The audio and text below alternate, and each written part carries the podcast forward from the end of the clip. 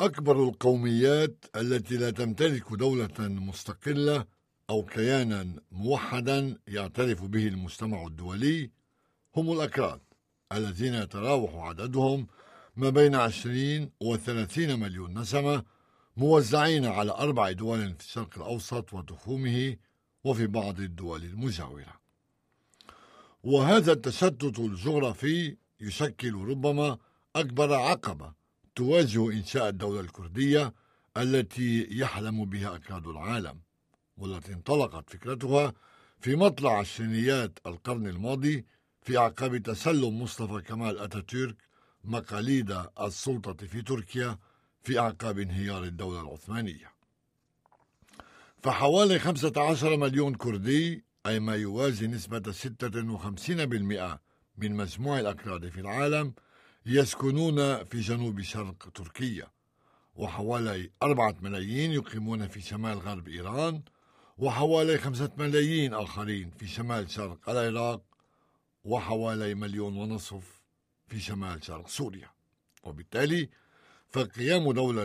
كردية يتطلب موافقة أربع دول كل منها يغار على حدوده الجغرافية ويرفض اقتطاع جزء منها ناهيك عن موقف الدول العظمى والمجتمع الدولي بالإجمال المعارض لقيام الدولة التركية الكردية.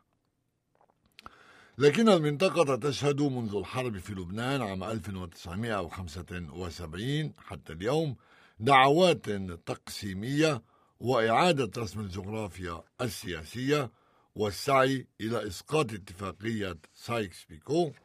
ومتغيرات سياسية وحتى جغرافية وحروبا طاحنة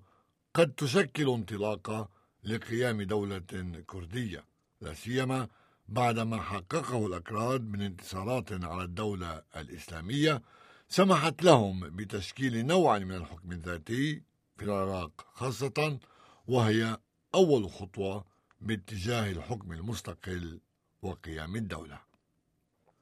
ويبدو أن الأكراد هذه المرة يسعون جهدهم لعدم تفويت هذه اللحظة التاريخية السانحة.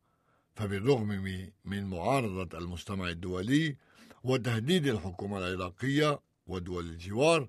دعوا إلى استفتاء عام حول الاستقلال جرى اليوم ويتمحور حول الإجابة على السؤال التالي. هل توافقون على أن تصبح كردستان ذات الحكم الذاتي والمناطق الكردية الموجودة خارج حدودها دولة مستقلة وتعلق مراسلة هيئة الإذاعة الكندية في بيروت ماري إف بيدار على السؤال بالقول Une question dont la portée est historique pour un peuple qui a enduré la torture, les massacres à l'arme chimique, l'exil forcé et les camps d'internement au cours de son histoire. السؤال ذو أبعاد ونتائج تاريخية لشعب عانى التعذيب والمذابح بالأسلحة الكيميائية والغربة القسرية ومعسكرات الاعتقال عبر تاريخه وتعتبر بيدار أن حروب المنطقة ساعدت الأكراد على المضي قدما في مشروعهم الاستقلالي وتضيف Fort du rôle clé joué par ses soldats des Peshmerga dans la lutte contre le groupe armé État islamique, le dirigeant kurde Massoud Barzani a refusé de plier aux pressions quasi unanimes, à l'exception d'Israël, pour reporter le vote. إنما حققه مقاتلو البشمركة من انتصارات على تنظيم الدولة الإسلامية